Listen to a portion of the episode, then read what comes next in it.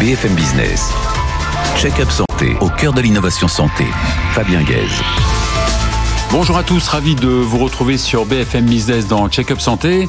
C'est une institution, un monstre sacré, mon idole et surtout un ami, c'est le professeur euh, Alain Deloche, fondateur de la chaîne de l'espoir, qui fête d'ailleurs ses 30 ans euh, euh, cette année. Il sort un nouveau livre, Médecin du cœur, 50 ans d'engagement sans frontières aux éditions du Cherche Midi, où il nous donne son regard sur l'évolution de la médecine humanitaire et il est bien sûr mon invité. C'est devenu la référence en communication santé, le Festicom Santé, le festival de la communication santé, qui lancera sa 33e édition les 14 et 15 mars prochains à Deauville. Mais cette semaine euh, a eu lieu la remise des prix podcast santé francophone. Dominique Noël, la grande prêtesse de ces deux événements, est ma deuxième invitée. Mon troisième invité, lui, a tout compris de l'économie circulaire en créant la première plateforme européenne de matériel médical de seconde main, révisée et garantie bien sûr.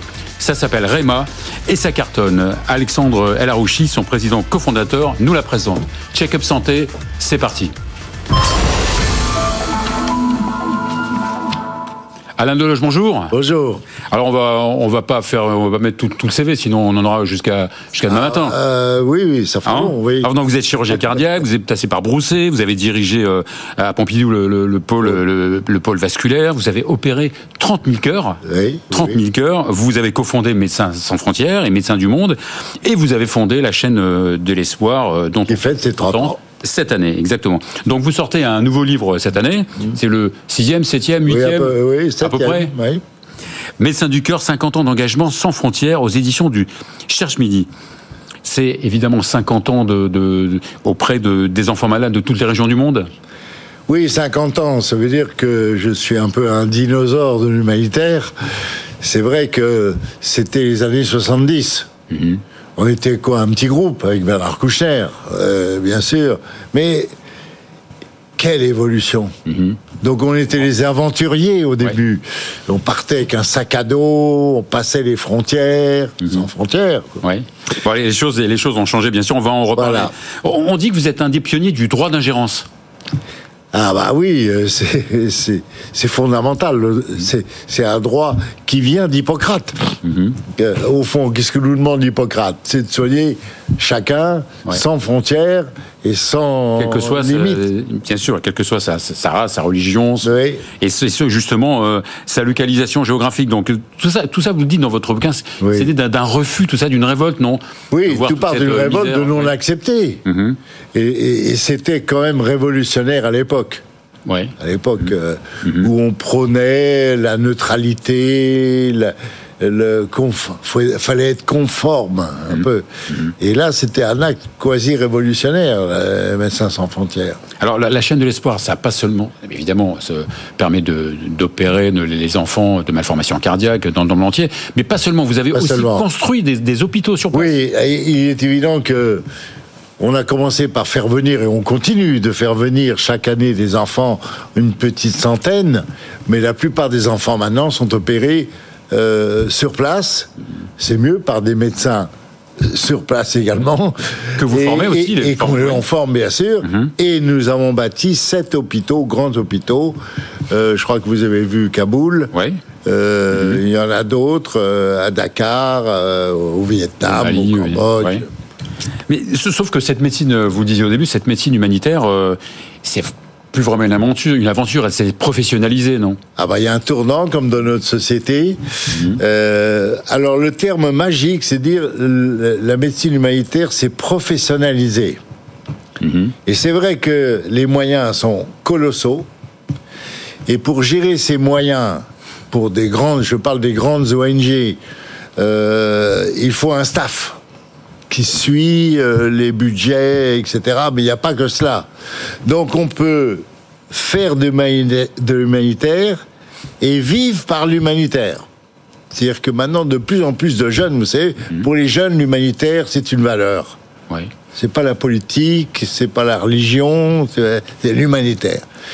Et donc, il y a des masters, des diplômes. Donc il y a maintenant des diplômes d'université de médecine humanitaire Absolument, absolument. qui ont été lancés un peu grâce à vous. peu. mais moi, je trouve ça bien. Je trouve ça bien.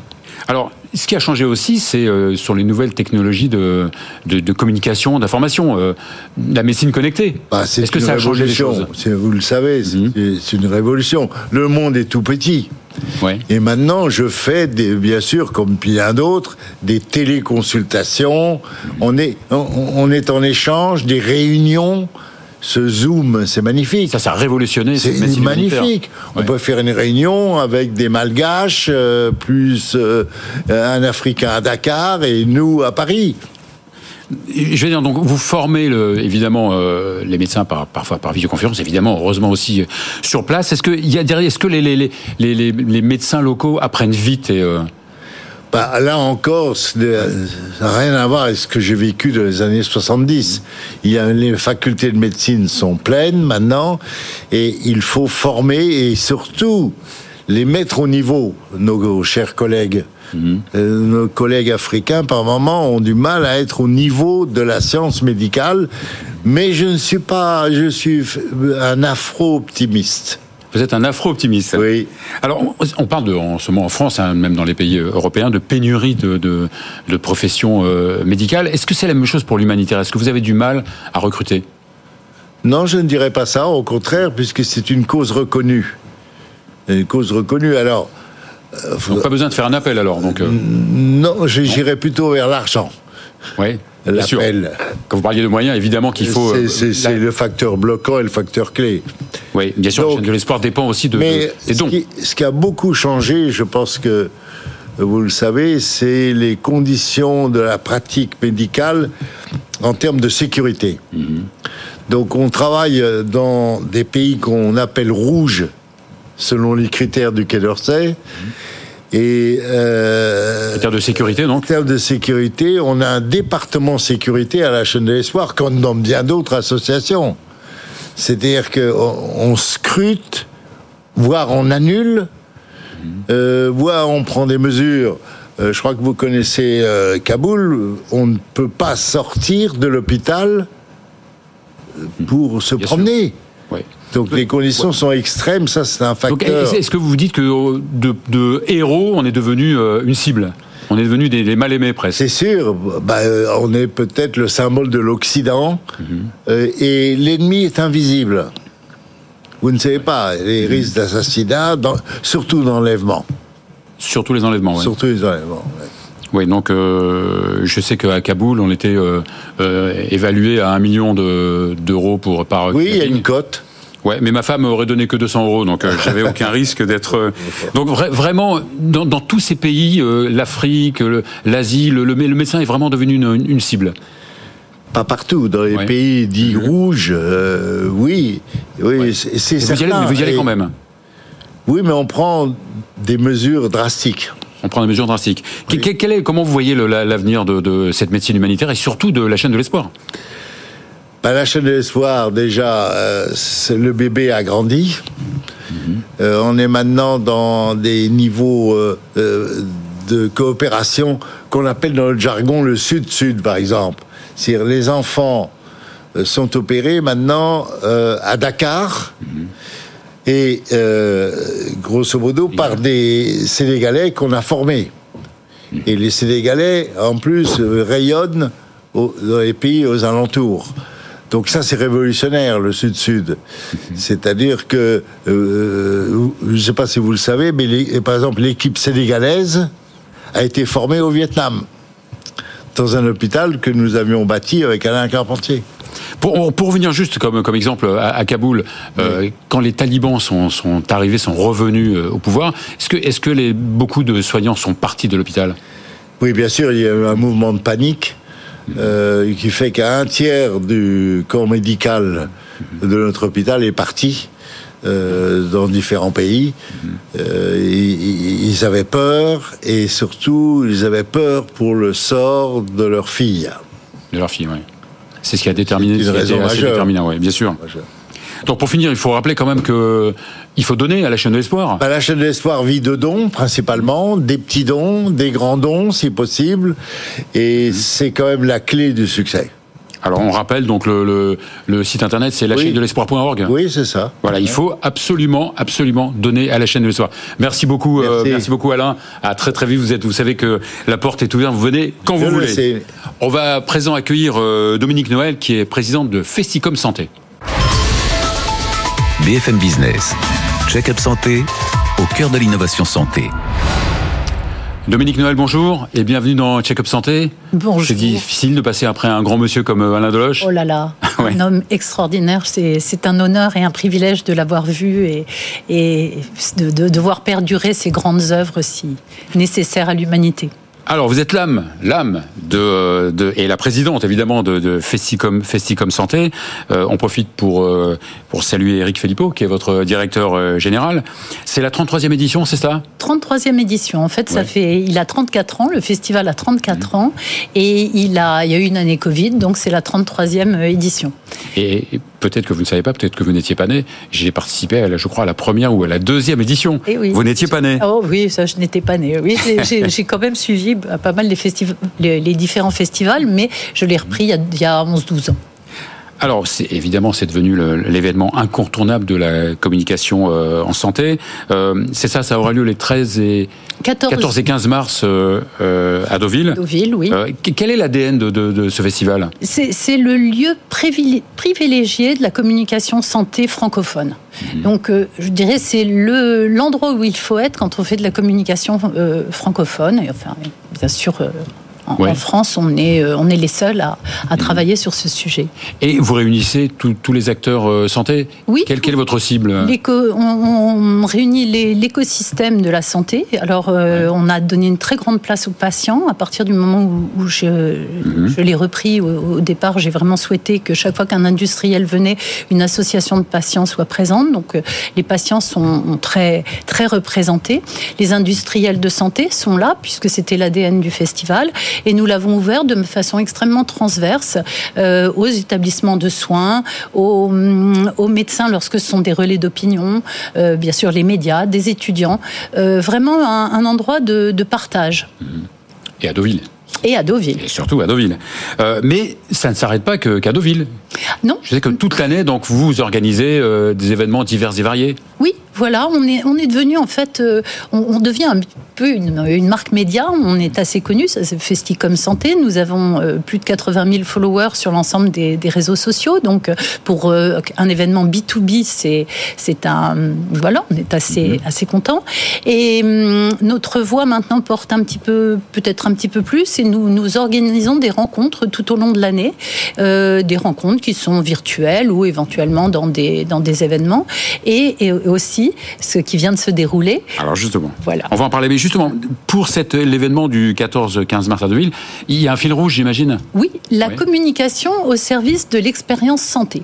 Nous avons énormément parlé de l'expérience patient, c'est fondamental, puisque nous sommes tous ici réunis pour le patient. Mhm. Et, hum, mais aujourd'hui, nous avons envie de, de, partager le point de vue de tous les gens qui œuvrent pour la santé, tous les soignants, euh, l'expérience santé, on l'a tous. Vous rentrez dans un hôpital, euh, c'est l'expérience santé commence à l'accueil, paradoxalement. Donc euh, la communication, c'est quelque chose d'extrêmement important parce que nous, il y a, l'expérience bien sûr de, des différents acteurs, mais aussi n'oublions pas qu'on est là et l'ambition que nous développons, c'est de lutter contre les fake news, les infox, parce qu'en santé les infox se tuent. Euh, donc il faut essayer de d'éduquer. Je pense que c'est une éducation et même c'est une éducation qu'il devrait y avoir euh, à l'école, c'est-à-dire euh, pouvoir orienter. Il faut savoir qu'avec l'affinitaire, on reçoit l'information qu'on a envie d'entendre. C'est-à-dire si vous commencez à regarder des sites complotistes, vous verrez de plus en plus de choses complotistes. Et en fait, il faut expliquer ce qu'est l'accès à l'information, aller chercher la valeur, apporter la valeur de la preuve. Et c'est ce que font tous les gens qui sont. je pense que dès l'école, il faut apprendre à utiliser l'information. Alors, cette semaine euh, ont eu lieu donc les, les, les, fameux prix podcast santé francophone. C'est bien ça? Voilà. Alors en fait, le, le, podcast, c'est quelque chose qui existe depuis longtemps puisque la radio, euh, on a tout. Sauf que c'est un média qui explose. On a, connu la radio. Voilà, ces, ces ça explose, mais euh, en santé, ça n'explosait pas. Mhm. Et puis depuis deux ans, le, tous les acteurs de santé s'en sont emparés, pas tous, mais énormément. Et c'est un lieu qui permet d'étudier. C'est un lieu.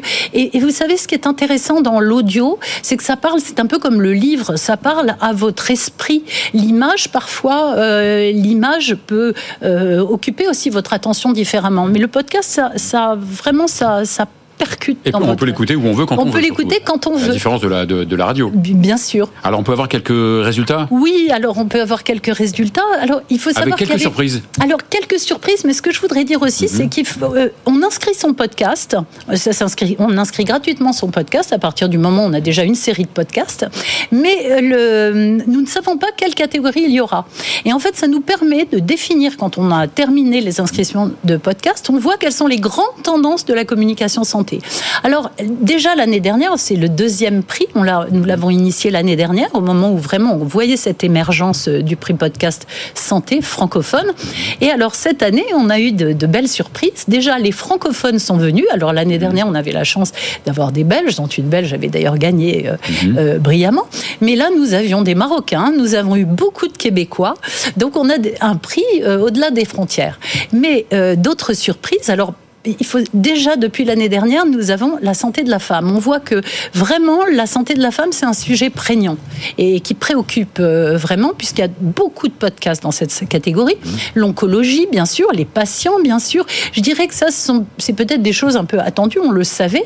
Beaucoup de santé mentale. Mmh. Peut-être le santé mentale a-t-elle été le parent pauvre pendant bien longtemps euh, euh, en France. Mmh. Et cette année, de nouvelles catégories ont, ont émergé, comme la nutrition avec beaucoup plus de podcasts en nutrition. On comprend que la nutrition, c'est à la fois de la prévention, mais même quand on est malade, c'est un facteur euh, de, qui peut en tout cas aider à mhm. guérir. Enfin, je, un peu, mais en tout cas, qui à prévenir et à guérir. Voilà, prévenir, disons. Et donc rapidement les résultats. Alors, la santé, la santé au travail, ça c'est une nouveauté. Et nous avons la santé animale. Il n'y en avait pas l'année dernière. Et là, le la chose étonnante, c'est que nous avons remis le Grand Prix à euh, Veto Actu, qui est un podcast santé animale.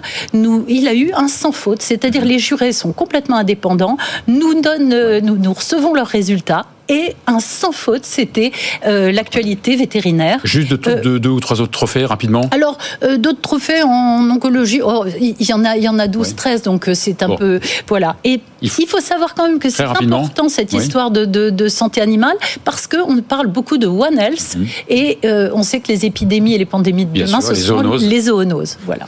Eh ben, il faudra aller sur le site. Il faut aller sur, le, site, site. Festicom. Festicom. santé, euh, festivalcommunicationsanté.fr ou .com. Et il faut être présent, bien sûr, à Deauville, 14 et 15 mars. Peut-être que Check-up Santé y sera, nous ah, sommes invités. Absolument. Vous bon, mais génial. Le bienvenu. Merci Dominique Noël, merci pour votre énergie au service de, de, la santé. On va à présent accueillir Alexandre El Arouchi, qui est président de la plateforme REMA. BFM Business, Check-up Santé, au cœur de l'innovation santé. Alexandre Elarouchi, bonjour. Bonjour Fabien. Et bienvenue dans Check-up Santé. Alors, on va parler de votre plateforme qui est très récente, mais vous n'êtes quand même pas un nouveau dans le domaine de la santé, puisque dès l'âge de 26 ans, euh, vous avez révolutionné la, pharmacie avec la plateforme 1001 Pharmacie, qui était une start-up spécialisée dans la distribution et l'acheminement de, de médicaments particuliers que vous avez ensuite euh, revendu. Donc vous avez donc cofondé euh, euh, la plateforme Rema, c'est bien ça? C'est tout à fait ça. Oui, en, 2017 Alors, En 2020, pardon, en 2000... En 2023. En 2023. C'était l'année dernière, c'était sur le, sur le premier trimestre 2023. Ouais, comment vous avez venu cette idée de, de créer une plateforme de, de, revente de matériel de bah, deuxième main? C'est un concours de circonstances. moi j'ai des parents médecins. un beau concours de circonstances. Un beau concours de circonstances. Vu la réussite. Ouais. Et euh, finalement, euh, j'avance un peu à nage, ce qui fait que mhm. mes parents aussi.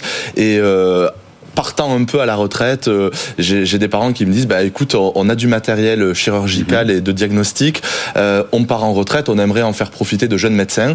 Est-ce que tu pourrais nous aider avec Internet à finalement revendre ce matériel? Et là, je me rends compte qu'il n'y a pas vraiment de solution pour passer le relais, passer le flambeau sur ce matériel. Je me rends compte qu'il y a des plateformes un peu généralistes comme le Bon Coin. Ouais, c'est un, petit peu éclaté, quoi. Voilà, c'est éclaté. mais il n'y a pas vraiment de plateforme spécialisée pour pouvoir amener un espace sécurisé sur cette typologie de matériel. Et donc vous confondez, donc c'est une des premières marketplaces. Hein, euh, c'est la première de, matériel mais, euh, médical euh, d'occasion. Donc, ce ne sont pas des annonces. Alors, ce ne sont pas des annonces. Pas un site. Non, c'est vraiment une plateforme, donc euh, mhm. ce qu'on appelle dans le jargon une marketplace, qui donc répond plutôt au code du e-commerce. c'est un espace où finalement on va jouer un rôle de tiers de confiance, à la fois entre un vendeur qui peut être un revendeur spécialisé, qui peut être un praticien de santé, mais qui peut être aussi un établissement clinique, hôpital.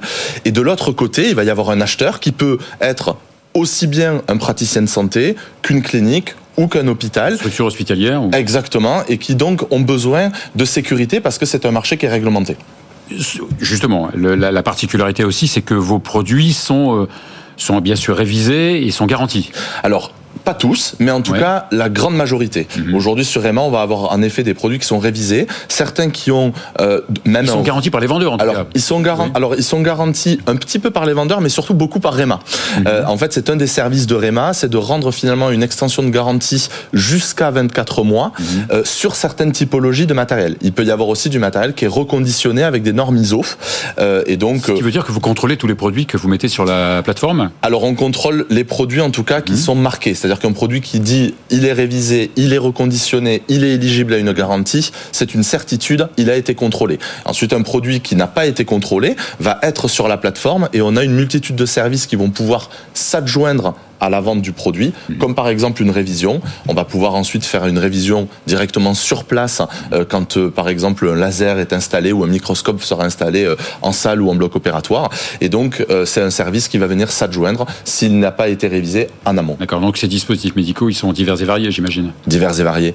Ça va du pouce-seringue au ventilateur d'anesthésie, en passant par... Matériel d'échographie ou... Matériel d'échographie, lampe au plafond, exactement tout. Et vous avez déjà plus de 4000 euh, références, c'est ça sur le site? On a une profondeur de catalogue aujourd'hui qui est de quasiment 6000 références mhm. euh, et vous euh, qui sont dans le mix catalogue est aux alentours de 1500 produits. La profondeur de catalogue, c'est à peu près 6000 références avec notamment une nouvelle gamme très récente qui est de l'instrumentation.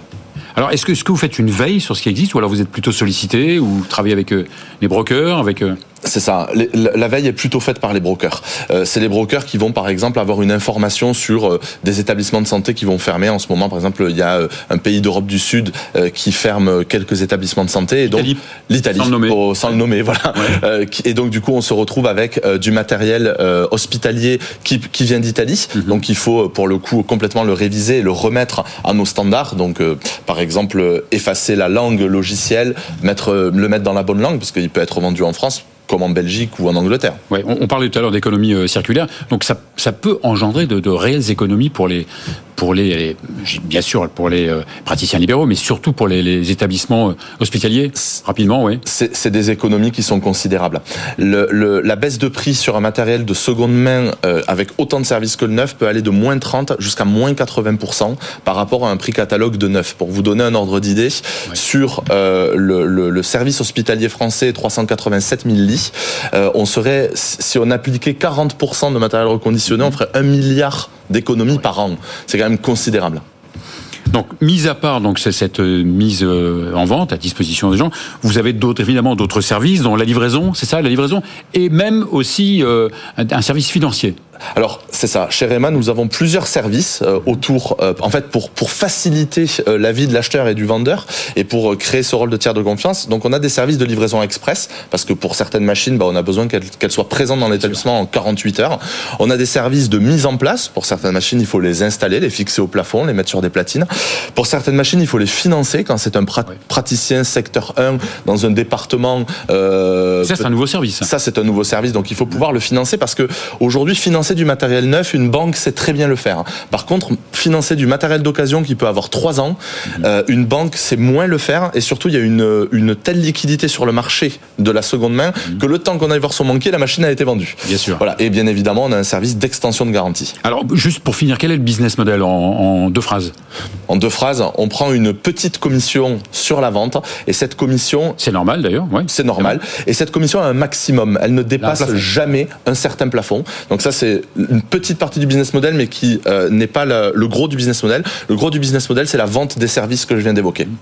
Merci beaucoup, euh, merci beaucoup Alexandre Larouchi. Bravo pour votre euh, Merci, plateforme qui cartonne déjà, Réma. Voilà, pour finir, juste un mot pour sur un grand événement qui aura lieu ce 30 janvier à la station F à Paris. Ça s'appelle les grandes tendances de la e-santé 2024, organisé par Interaction Healthcare, qui réunira les acteurs de santé qui comptent dans ce domaine. C'est terminé pour aujourd'hui.